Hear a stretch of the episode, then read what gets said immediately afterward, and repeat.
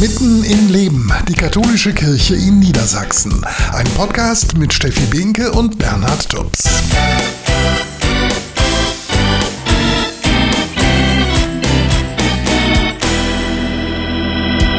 Herzlich willkommen zu unserem Podcast Mitten im Leben, Katholische Kirche in Niedersachsen. Am Donnerstag beginnt wieder der Schulalltag und auch wenn das bestimmt nicht alle Kinder in Niedersachsen so sehen, muss man doch sagen, zum Glück.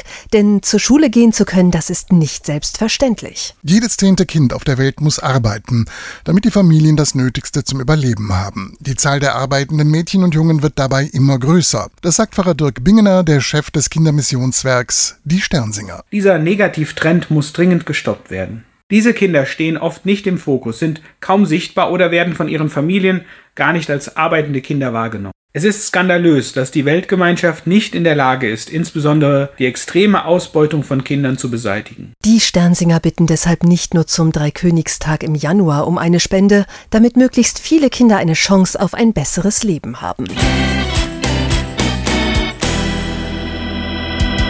Nächste Woche geht die Schule wieder los und es gibt eine Gruppe, die sich tatsächlich darauf freut.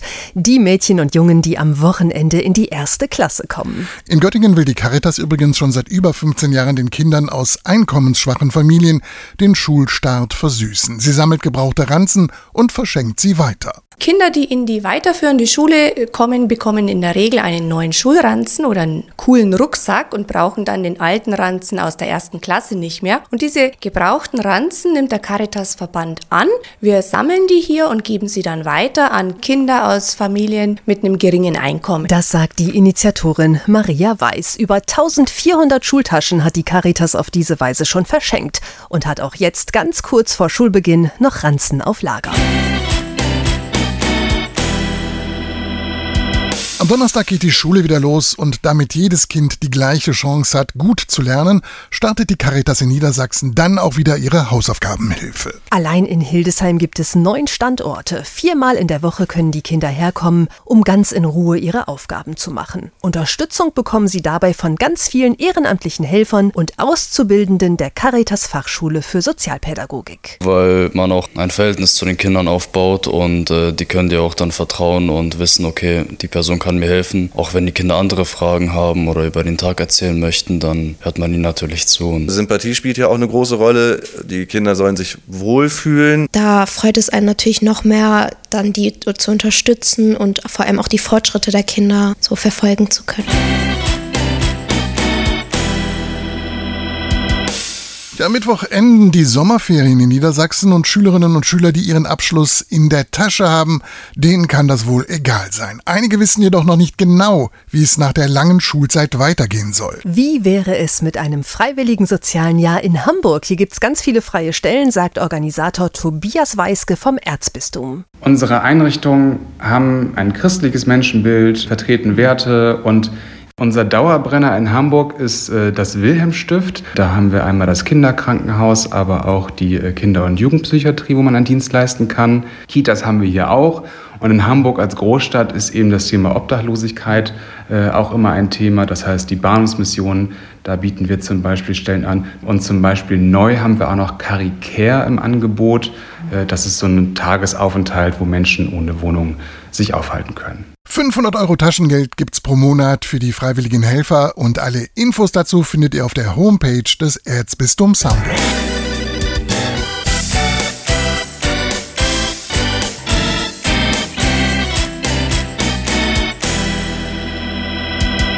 In einer W G leben, das probieren wohl die meisten Studierenden irgendwann mal aus. Für eine ganz besondere W G haben sich in Göttingen jetzt sechs junge Männer und Frauen entschieden. Sie leben in einer christlichen W G, gegründet von den Jesuiten in der Stadt. Mir gefällt besonders gut das Zusammenleben mit Menschen, die alle ähnlich auf der Suche sind nach, nach Spiritualität, nach Gemeinschaft, aber eben auch, dass es eine ganz normale W G ist, insofern, dass wir eben unsere normalen Leben führen und jeder so sein Ding macht. Das ist ein ganz normales W G-Leben, aber mit so ein bisschen mehr. Und der Zusammenhalt einfach so eng ist, dass man einfach jetzt schon eine Gruppe von Freunden hat, die zusammenleben. Und deswegen kann ich das dringend weiterempfehlen. In bester Lage in der Fußgängerzone leben nun sechs Studierende zusammen, Männer und Frauen, katholisch, evangelisch katholisch und freikirchlich. Einer von ihnen ist Johannes, er ist siebenundzwanzig und promoviert in Jura. Es ist eigentlich relativ unspektakulär. Also wir haben jetzt keinen krassen, festen Tagesablauf oder so. Der einzige Fixpunkt am Tag, den wir haben, aber das ist auch freiwillig, ist, dass wir abends um zehn nochmal zu einer kurzen Gebetszeit zusammenkommen. Und das klappt eigentlich ziemlich gut. Den alle Studierenden verbindet der gemeinsame Glaube und dass sie den ganz ungezwungen leben können. Genau das hat auch die zweiundzwanzigjährige Rebecca überzeugt. Sie studiert Medizin. Ja, mir hat die Vorstellung gefallen, dass ich mit Leuten zusammen wohne, wo ich einfach in die Küche komme und über Themen reden kann, die mich bewegen, auch im Glauben. Und dass ich das nicht verstecken muss oder dass ich mich andauernd erklären muss, warum ich sonntags morgens früh aufstehe, um zur Kirche zu gehen, sondern dass die anderen dann vielleicht sogar mitkommen. Auch die Jesuiten wohnen im selben Haus. Neben der Citykirche Sankt Michael, ein Stockwerk über den jungen Leuten. Sie hatten auch die Idee, eine christliche W G zu gründen. In das W G-Leben mischen sie sich aber nicht ein, sagt Johannes. Wir treffen uns jetzt nicht regelmäßig, aber man sieht sich ständig im Treppenhaus. Einfach sehr nette und sehr, sehr umgängliche auch Hausbewohner. Genau, einfach sehr nette Nachbarn, mit denen man dann schon vielleicht noch ein bisschen intensiveren Kontakt hat. Eigentlich hatten die Jesuiten geplant, dass die Studierenden das Leben in der christlichen W G jeweils für zwei Semester ausprobieren können. Doch mittlerweile sind die jungen Männer und Frauen so sehr zu einer Gemeinschaft zusammengewachsen, dass sie am liebsten nicht so schnell wieder ausziehen wollen, sagt Celine. Sie ist vierundzwanzig und studiert evangelische Theologie. Ich glaube, dass wir alle, obwohl wir so unterschiedlich sind, eine sehr tolle Gemeinschaft geworden sind und auch gute Freunde. Und ich sehr froh bin, dass wir so zusammengewürfelt worden, worden sind, weil es Menschen sind, die ich sonst äh, nie kennengelernt hätte. Und da bin ich sehr dankbar für.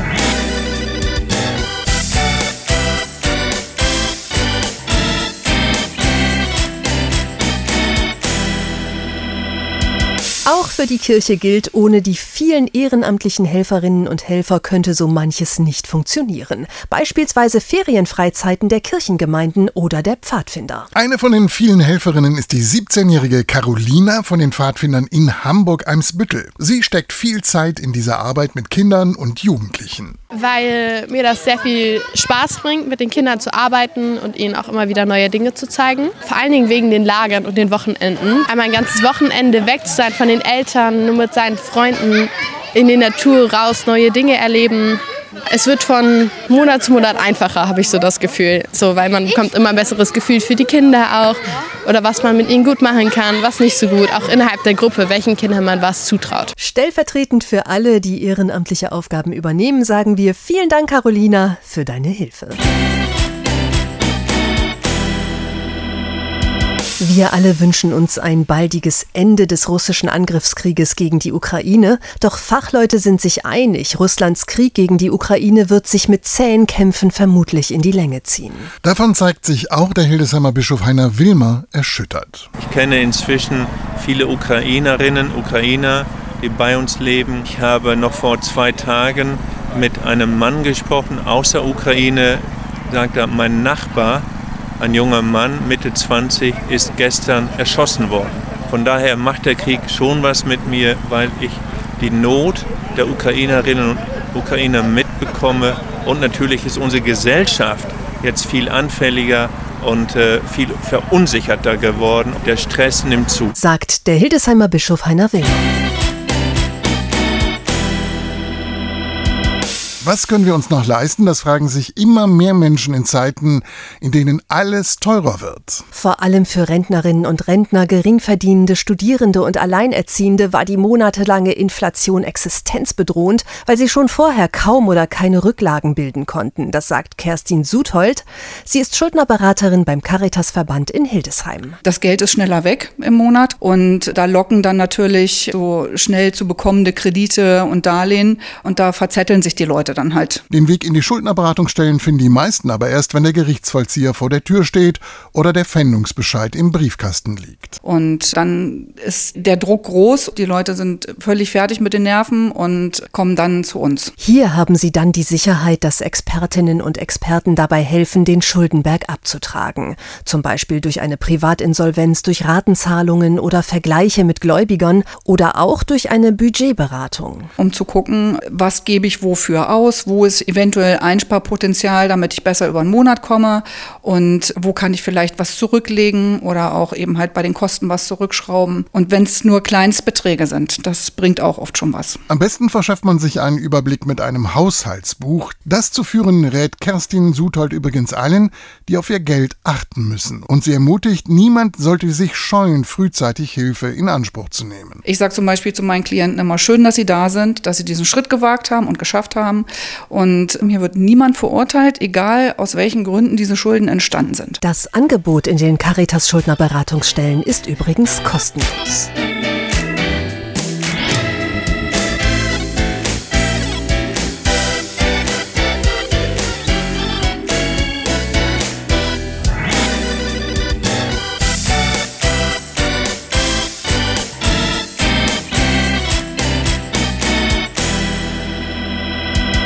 Am sechsten August vor dreihundertfünfundsiebzig Jahren wurde in Osnabrück und Münster das Ende des Dreißigjährigen Kriegs besiegelt. Mit dem Westfälischen Frieden von sechzehnhundertachtundvierzig. Das Diözesanmuseum und die Uni Osnabrück haben deshalb eine große Ausstellung auf die Beine gestellt. Der Titel »Dem Frieden ein Gesicht geben«, das sagt Sigrid Westphal, Professorin für Geschichte der frühen Neuzeit. Wir wollen die Menschen hinter dem Frieden zeigen, Menschen, die also diesen Friedensvertrag ausgehandelt haben, wie sie hier gelebt haben in Osnabrück, was sie erfahren haben, wie sie diese Umgebung und diese Stadt wahrgenommen haben. Das sind also alles so Aspekte, die für uns ganz zentral sind. Die Ausstellung ist über die ganze Stadt verteilt. Stationen sind das Museum am Dom, Kirchen der Stadt, das Bischofshaus und der dazugehörige Garten. Und was ganz wichtig ist, dass wir eben auch einen Stadtrundgang konzipiert haben, wo man an die wichtigsten Orte der, also Wohnquartiere der Gesandten kommt, aber eben auch Orte, wo im Prinzip dann auch hier verhandelt worden ist.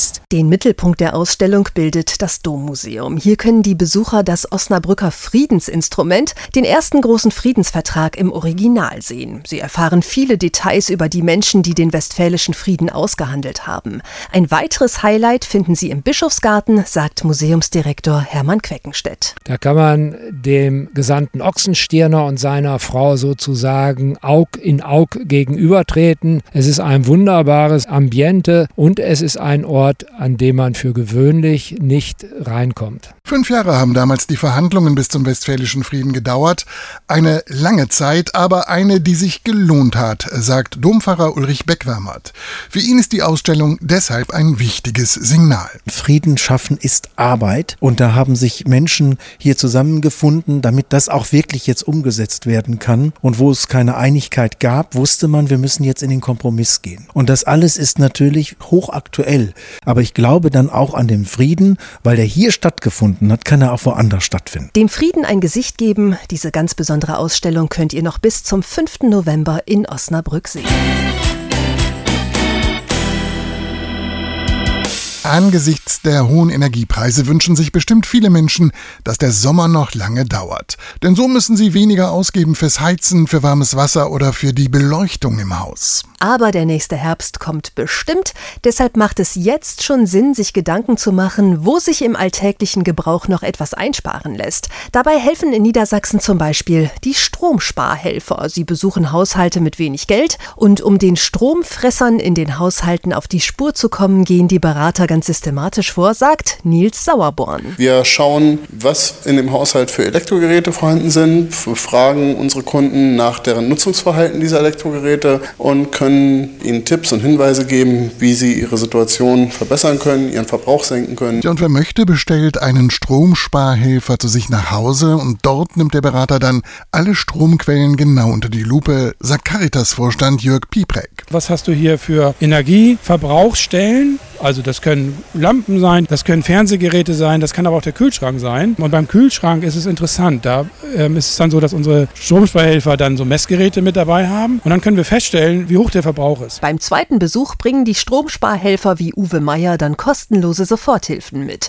Meier ist dabei besonders wichtig, dass die unterstützt werden, die Kunden mit Hilfsmitteln, L E Ds oder zum Beispiel Mehrfachsteckdosen mit Schalter, die gewechselt werden oder auch dann dann eben die Kühlschränke, die ausgetauscht werden könnten mit einem Gutschein. Gerade alte Kühlschränke verbrauchen sehr viel Energie. Deshalb hat das Bistum Hildesheim der Caritas seine Steuermehreinnahmen aus der Energiepreispauschale geschenkt. Dieses Geld hilft nun Menschen mit einem geringen Einkommen, damit sie sich einen neuen Kühlschrank leisten können. Aber auch sonst können Haushalte mit dem Stromsparcheck eine Menge Geld im Jahr sparen, sagt Piepreck. Das kann schon mal bis zu zweihundertfünfzig Euro sein. Das kommt natürlich immer darauf an, was auch umgesetzt werden kann. Stromsparhelfer Meier ist sicher, in jedem Haushalt gibt es eine Möglichkeit, Energie zu sparen. Er sagt, auch Kleinigkeiten helfen schon, Geldbeutel und Klima zu schonen. Sein wichtigster Tipp ist eigentlich ganz einfach. Also alles nicht übermäßig nutzen, sage ich mal, wenn es nicht genutzt werden muss. Ob es nun eben das Licht ist, was nicht ständig eingeschaltet sein muss, oder der Fernseher,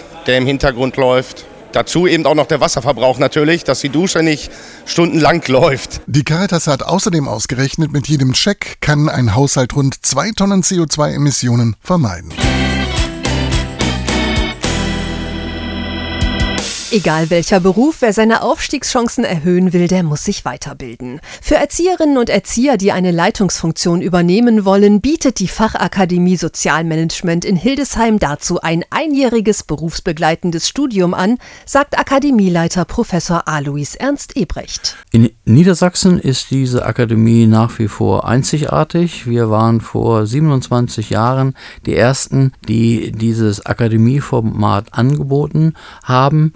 Wir äh, schließen ab mit einer staatlichen Prüfung. Die erfolgreichen Absolventinnen und Absolventen erhalten die zusätzliche Berufsbezeichnung geprüfte Sozialwirtin für Management und Leitung. Also es ist eine Zusatzqualifikation, die staatlich abgesegnet ist. Wir vermitteln hier sehr große Wissensbestände, aber es geht eben auch um die persönliche Weiterentwicklung, um das Standing, das man entwickeln muss, wenn man in einer Einrichtung als Leitung arbeitet. Die zwanzig Studienplätze sind sehr begehrt und die Teilnehmerinnen und Teilnehmer haben eines gemeinsam: sie wollen sich weiterentwickeln. Ich möchte mein ganzes Wissen erweitern und erhoffe mir für meine persönliche berufliche Zukunft bessere Chancen auf dem Arbeitsmarkt. Alleine schon für die persönliche Entwicklung und das Know-how, was man mitbekommt. Diese Fortbildung bietet einfach großes Potenzial, um den Herausforderungen im Alltag gewachsen zu sein. Man kann sich qualitativ einfach nochmal weiterentwickeln und den Blick über den Tellerrand sich selber aneignen. Der umfassende Inhalt der wöchentlich fünfzehn Seminarstunden macht diesen Blick über den Tellerrand möglich,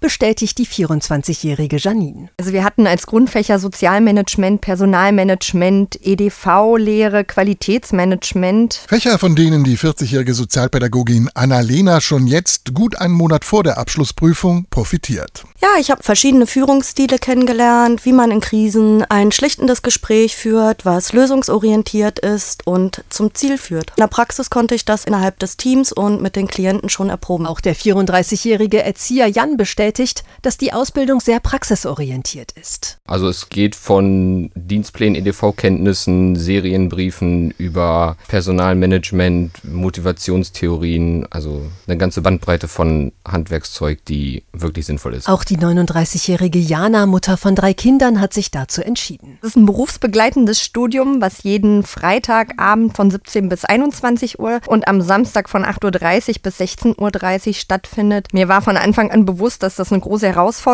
werden wird, da natürlich neben dem Vollzeitjob und der Familie noch die schulischen Leistungen anstehen.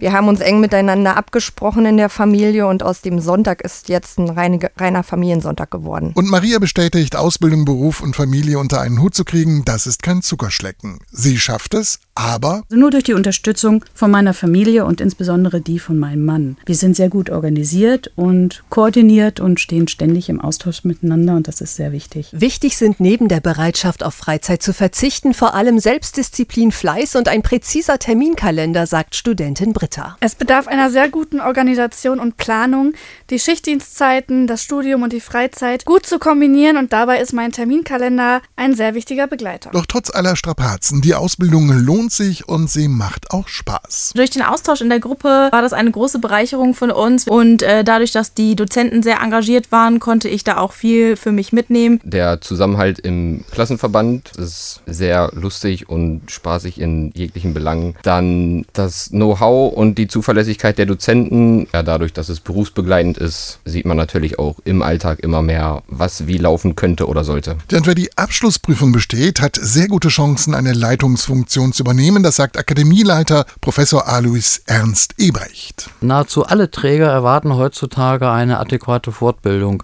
Kaum jemand wird noch gefragt, möchtest du Leitung machen, einfach so, sondern man erwartet einfach ein profundes Know-how. Wir befinden uns gerade in einem Generationenwechsel. In vielen Einrichtungen gehen Leitungskräfte in den Ruhestand. Das wird in den nächsten zwei, drei Jahren weiterhin massiv der Fall sein. Und da braucht man gut ausgebildete Professionals. Mehr Infos findet ihr auf der Homepage der Fachakademie für Sozialmanagement.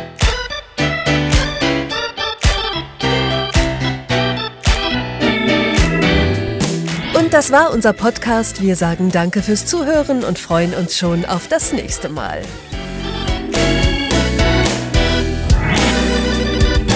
Mitten im Leben, die Katholische Kirche in Niedersachsen. Ein Podcast mit Steffi Binke und Bernhard Dutz.